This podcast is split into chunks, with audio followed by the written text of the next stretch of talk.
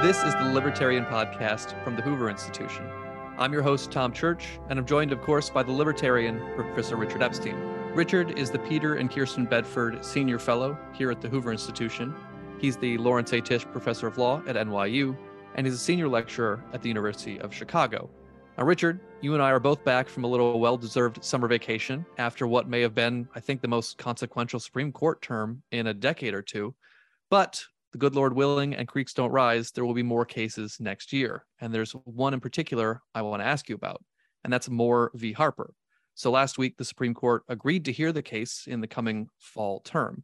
Now, this case comes out of North Carolina, where Republican legislatures are upset with the state Supreme Court in North Carolina and their decision to throw out the legislature's preferred and some would say gerrymandered congressional map and replace it with one drawn by the state Supreme Court. Now, listeners may have heard the term the independent state legislature theory, and that's what this case deals with. The issue at hand is the extent to which the elections clause of the Constitution applies or not. So, Richard, I, I know you're going to give us the background on this, but I, at the end, I also want to know are state Supreme Courts allowed to rule on state legislation with regard to decisions regarding elections? Want me to start at the end and then go to the beginning? Um, I think the answer is that they are. And I think that the mistake in the general analysis is to start with the elections clause of the Constitution. There are actually two of them, one having to do with the Congress, which is what's at stake here, and the other having to do with the choice of electors for the president. Uh, but let me, um, in effect, uh, uh, start with the, the first of these sets. And what it says, in effect, is that when you're dealing with these particular cases, the um, uh, in, in the Congress that the legislature shall determine the time, place, and manner of what's going on. And then, with an exception for the place of senators, it can be reviewed by Congress. Well, the first thing to ask is this particular situation having to do with redistricting a question of time, place, and manner legislation. And if you think of the way in which that clause is used analogously um, in connection with the First Amendment, uh, time, place, and manner in that context means can you do it on a public street? Can you use uh, do it at night? Can you use uh, various kinds of loud uh, bullhorns in order to conduct the thing and so forth. It has nothing to do whatsoever with the substance of the speech, which is governed by a completely different document. And that's what I think is involved here. Uh, what's involved with the time, place, and manner is when you conduct the election, where you open up the courts and things like that.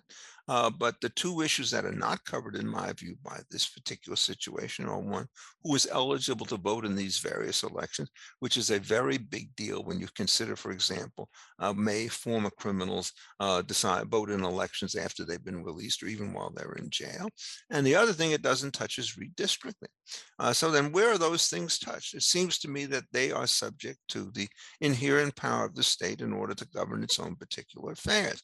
And this is perfectly consistent with the original constitutional doctrine, uh, which essentially had this great mass of undifferentiated powers left to the states.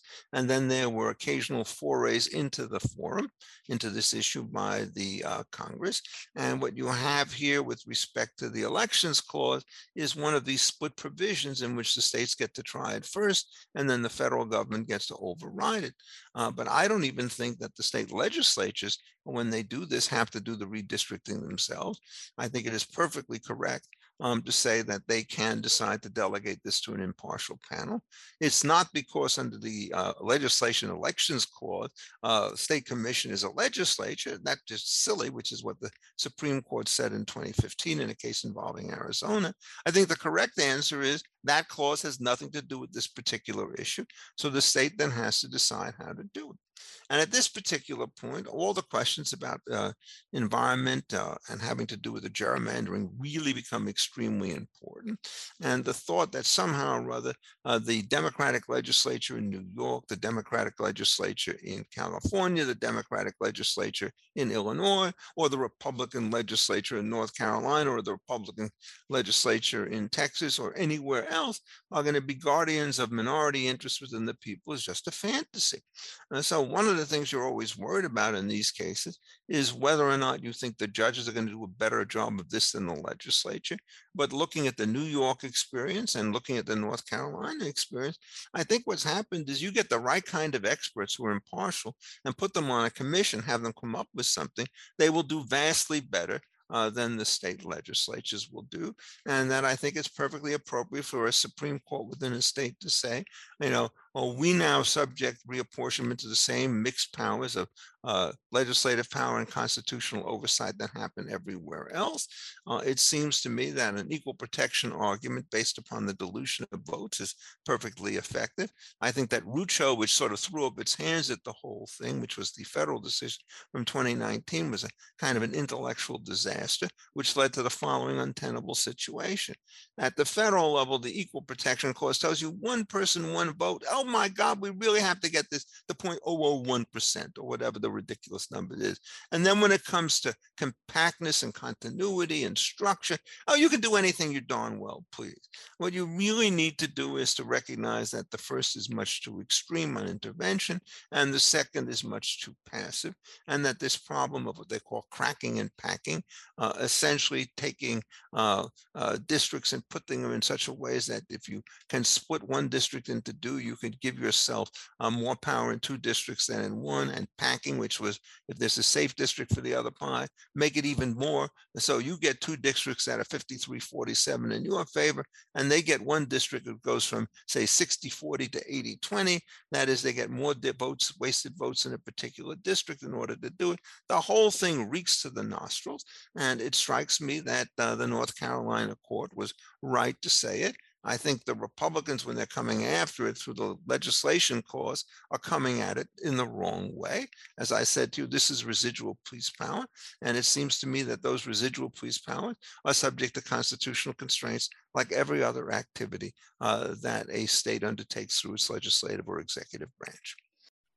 Well, let's talk about some potential consequences if this were to this independent state legislature theory were to be actually upheld. Um, there are plenty of worries in the in the news after the Supreme Court decided to take this case in the fall. They looked at this the the conservative makeup of the court and said, "Oh, I think this this might actually happen." So there are worries of you know extreme gerrymandering happening, extra, uh, worries of voter suppression. Um, well, in, in, in the words of you know people who are more left leaning. Um, but you know the I think the bigger worry here is going to be how this might affect presidential elections. Won't affect it at all because there's no district. Won't affect it at They're all. They're not districting issues, right? Well, isn't isn't the worry, Richard, though, that the state legislatures would get more control and could send, for example, um, alternate slates of electors? I mean, that that's that's the big worry here. Yeah, now you're talking a different problem. Okay, let's let's just sort of keep the two problems section. Okay. Um, the reapportionment problem here is unique with respect to the Congress, and everybody agrees that the state courts can do this with what they want.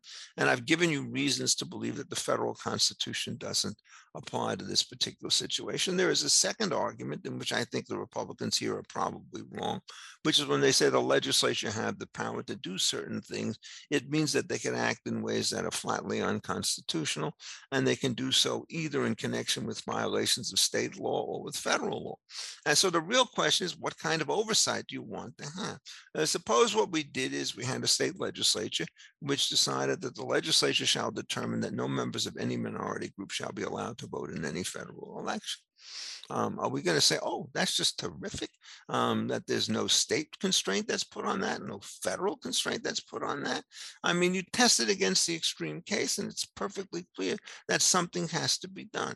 On the other hand, you can go way over in the opposite direction, as happened in Pennsylvania during the last election, where the state legislature acted, I think, in a perfectly reasonable fashion. It says we've had all this problem with respect to the COVID virus and eligibility, and we're going to have to change the rules in this particular election to handle that. And they make a number of reforms. And then the Pennsylvania Supreme Court says three days isn't enough. We've got to do seven. It's one thing to go after egregious gerrymandering of the most outrageous sort, and it's another thing to go after a reasonably well planned situation on the other side.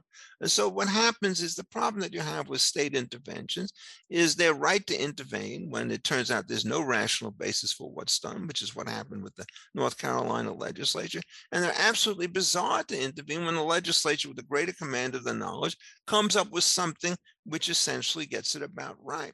Now, one of the tricks that you have here is the clauses that you use in many cases are extremely broad. Uh, so in the North Carolina case, in Pennsylvania, they start talking about free election. And as far as I can see, that clause may and the Equal Protection Clause probably more plausible, deal with the situation where you rig the election. But it certainly doesn't seem to apply in those cases where you're trying to control a situation of voter fraud and uh, all sorts of other collateral difficulties uh, when you're faced with major social consequences beyond the control of everybody.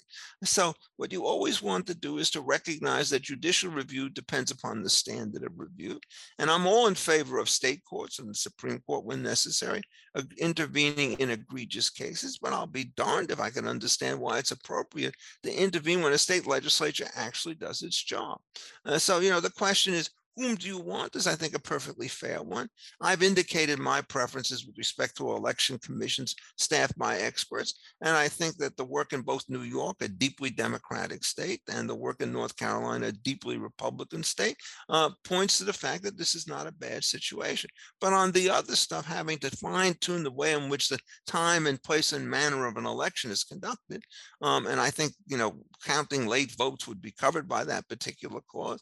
I do think federal oversight is going to be appropriate. And I think that state intervention on the basis of a general clause like a free elections clause is utterly inappropriate given the complexity of the issue and the relative good faith in the way in which people respond. So, you know, legislatures on Monday, Wednesdays, and Fridays may be agents of evil change. And on Tuesdays and Thursdays and Saturdays, they may be perfectly virtuous. And on Sunday, thank God they're not in section. So it's kind of 50 50. But I think you have to take those two cases and treat them in a very way. Now, you are looking at the Supreme Court and the 6 3 majority. Um, I think the majority does it. I regard the Rucho opinion, which Justice Roberts penned, as a very bad decision uh, because what it did is it ignored a major problem didn't even try to lift a finger to see what could be done about it. And so the reason why I think the conservatives, in fact, are likely to do mischief in this particular case is this position of extreme deference based upon some misguided notion of judicial restraint, maybe what drives the situation.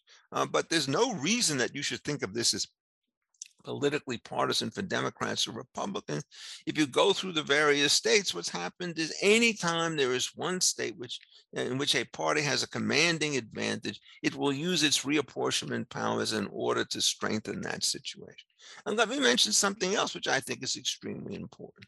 One of the reasons why the Supreme Court has got itself into this god awful mess is that it certainly believes in a one vote for one person kind of principle, but it also thinks that there's a duty to create majority minority districts. And if you start to create those with crazy quilt patterns of one form or another, all districts are going to be crazy because every time you pack somebody into one district on a minority rule, what you have to do is to crack everybody else. So the same critique that is made of general kind of gerrymandering should be made of all the separate from majority minority districts, which I think are very, very dangerous. And what's interesting about both the New York statute and the North Carolina statute is they take race out of politics. And to me, that's just an enormous advantage in this kind of situation. And frankly, the chips will fall where they may, uh, but it's better that they fall than they may uh, rather than playing a game with loaded dice to sort of mix the metaphor. And that's what's happening here. So if you look at this, the Republican position is wrong with respect to the legislature power, with respect to redistricting. It's wrong, therefore, to say that you can't use commissions. And the Supreme Court under Rucho, I think, was wrong to say that what we do is we police to the nines the uh, population differences between districts and utterly ignore the contortions that state legislatures do to put these together, except when we encourage them in order to try to create minority majority districts. This is a very unhappy mess that we have in front of it. And, you know, I'm as worried as many of the liberals are about this, not because of partisan advantage, but because I think that conservatives sometimes overlearn the lesson of judicial restraint. If you recall, I wrote a book called Takings, which around page 281 said, oh, by the way, if this analysis is correct, the New Deal is unconstitutional. And you could imagine, I'm sure you do imagine, the kind of massive abuse that I was subject to for making that kind of position. But the point is, if you have broad constitutional provision with discernible meanings with the takings clauses, judicial restraint is not faithful to the general principle that you basically consider these things in terms of their original and public meaning. That is, an originalist cannot say, I'm always an originalist and I always believe in judicial restraint.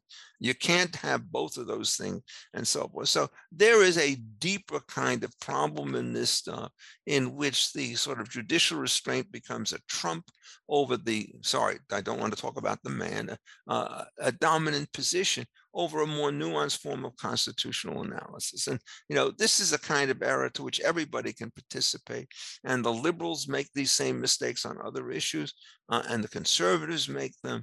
Uh, you basically have much too much regulation of various kinds of economic issues, the Fair Labor Standards Act, the anti-discrimination laws, the labor laws, and so forth, mainly because none of the conservatives were prepared to say that the Constitution actually does have a coherent position to take with respect to economic liberties and private property, and they wish to ignore it by making rather preposterous arguments one way or another. And then the liberals join that by making equally preposterous arguments with other cases, like somehow or other the notion that the death penalty is a form of cruel and unusual punishment when there are three specific texts in the Constitution which recognize that capital offenses, in fact, are punishable by both the states and the federal government.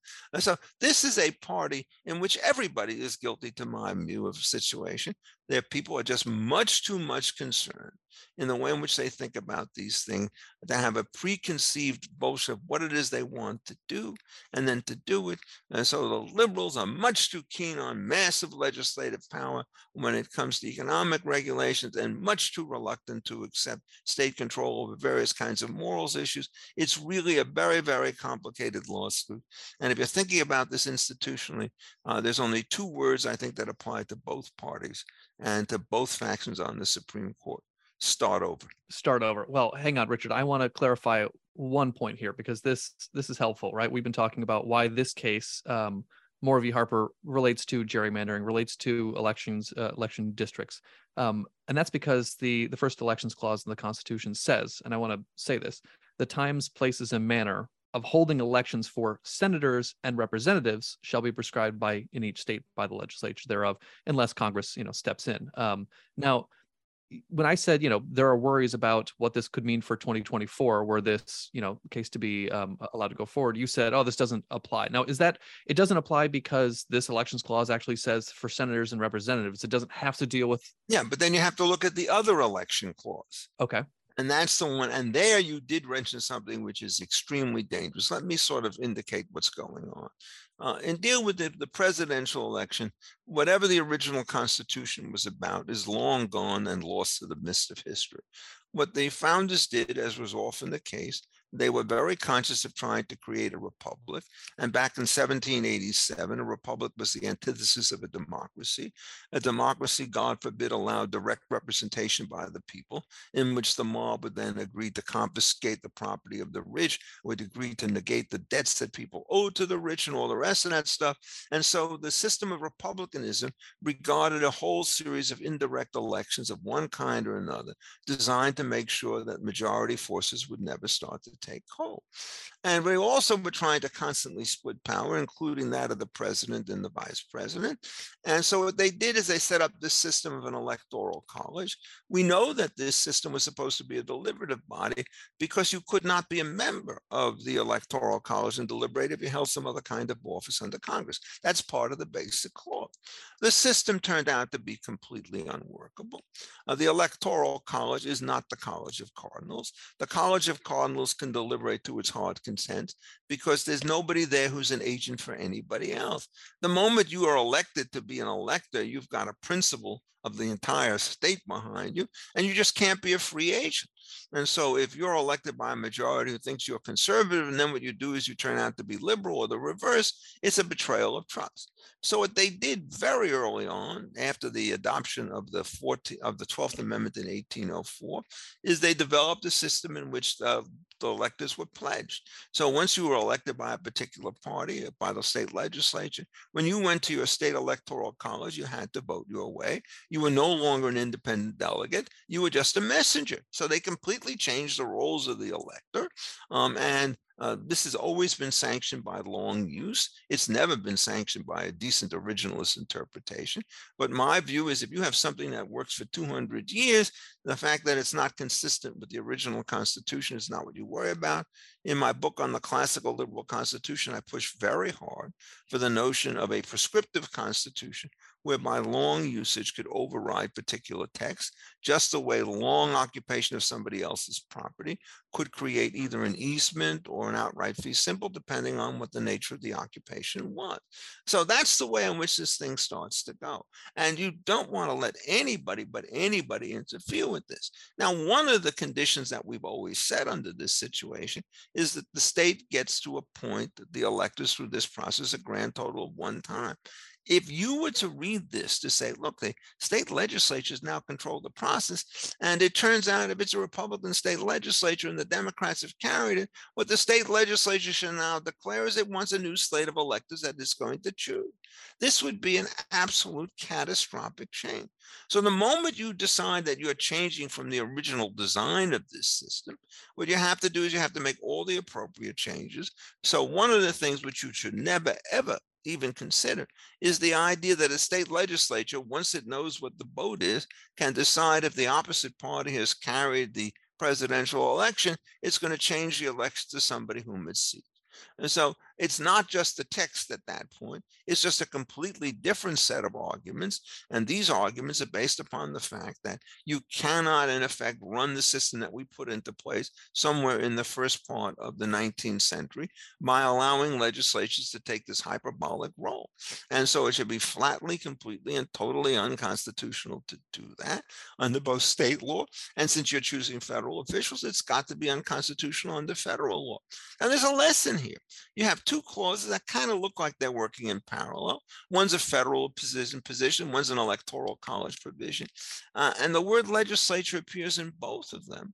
Uh, but what you really have to do is look extremely closely at each clause separately from the other in order to figure out the way in which these clauses start to interact. And uh, that's the kind of lesson. It's constitutional law. If you're careful about it, cannot be done on this grand wholesale level in which you say, oh, we have a living constitution. Oh, we have an originalist constitution. You have to be clause specific.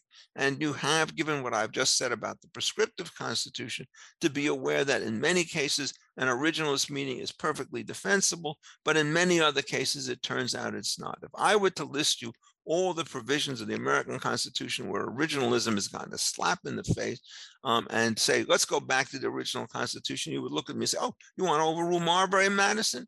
Um, and basically say that there's no judicial review at this late stage? Do you want to assume that the Supreme Court doesn't get appellate jurisdiction over state courts that rule against federal constitutional claims? Uh, do you want to assume that corporations, in effect, can't get into diversity jurisdiction? Oh, you want to go back to the original design of the Electoral College, just to mention four? Um, you do any of these structural reforms, and this nation comes to an end. And so what happens is after a while, you have to sort of recognize this. And then you get to cases like Plessy and Ferguson. This is not structural. Well, do you want to overturn that because segregation is a downright evil? The answer is yes. Then you get the Roe v. Wade. And I think I'm not mistaken, Tom, if I mentioned to you, there's a bit of controversy over the decision in Dobbs. A little bit, a little bit. A little bit over Dobbs, because the issue is, is this a prescriptive constitution case? Or is this a case in which the originalism does it? And it's particularly stark because the originalist arguments in favor of what Harry Blackmun wrote uh, in Roe v. Wade in 1973 were a travesty. And so the question then is, is it a travesty which has gained dignity over time?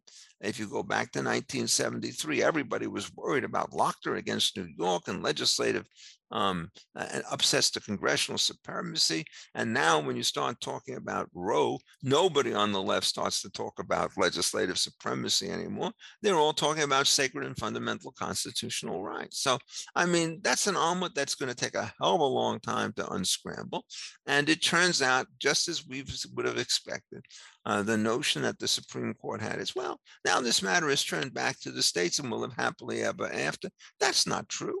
Um, just today or yesterday, Joe Biden came out and says, you know, if you're a state physician and you don't uh, give somebody an abortifacient of one kind or another, that's a form of discrimination based upon sex and pregnancy and so forth. So the federal law actually controls that case. And Lord knows whether that's right, because you have to go back and read the President Pregnancy Discrimination Act, which doesn't say a thing about abortions, and to assume that it covers it. And then you have to figure out whether or not uh, the situation in Dobbs really did return this matter to the state so that the federal government is disabled, or that it return it to the federal system in which both states and the federal government have a joint power? Uh, the naive view was, oh, it's just a matter for the states now. But, you know, congressional power is pretty broad under a wide number of other statutes, and it's going to take an enormous amount of time to work this thing out uh, because the issues are very tough. And my view about this is what the Supreme Court should do in our particular case is they should forget about notions of judicial restraint, lead the documents in the way in which I've said that, and uphold this particular decision um, and get rid of Rucho, saying we're not going to use Rucho to stop the states from doing this. And we're going to say if the state wants to use a commission, it's not bound to uh, use the legislature because the legislature in this case is not governed by the uh, time, place, and manner clause. It's its own residual police power, and it can delegate that to a commission uh, if it gives it workable standards of one kind or another. And the thought that somehow the state legislatures that have failed miserably in all of these cases are going to invoke a non-delegation doctrine in order to wipe out these commissions would be another very regrettable consequence of these new constitutional revolutions, which tend to go too far, too fast, without sufficient differentiation of various kinds of cases. That'll do it for the Libertarian Podcast with Richard Epstein. If you'd like to hear more from Richard, you can read his weekly column, The Libertarian, published on defining ideas at hoover.org. If you found this conversation thought provoking, please share it with your friends and rate the show on Apple Podcasts or wherever you're tuning in. For Richard Epstein, I'm Tom Church. Talk to you next time. This podcast is a production of the Hoover Institution, where we advance ideas that define a free society and improve the human condition. For more information about our work or to listen to more of our podcasts or watch our videos, please visit hoover.org.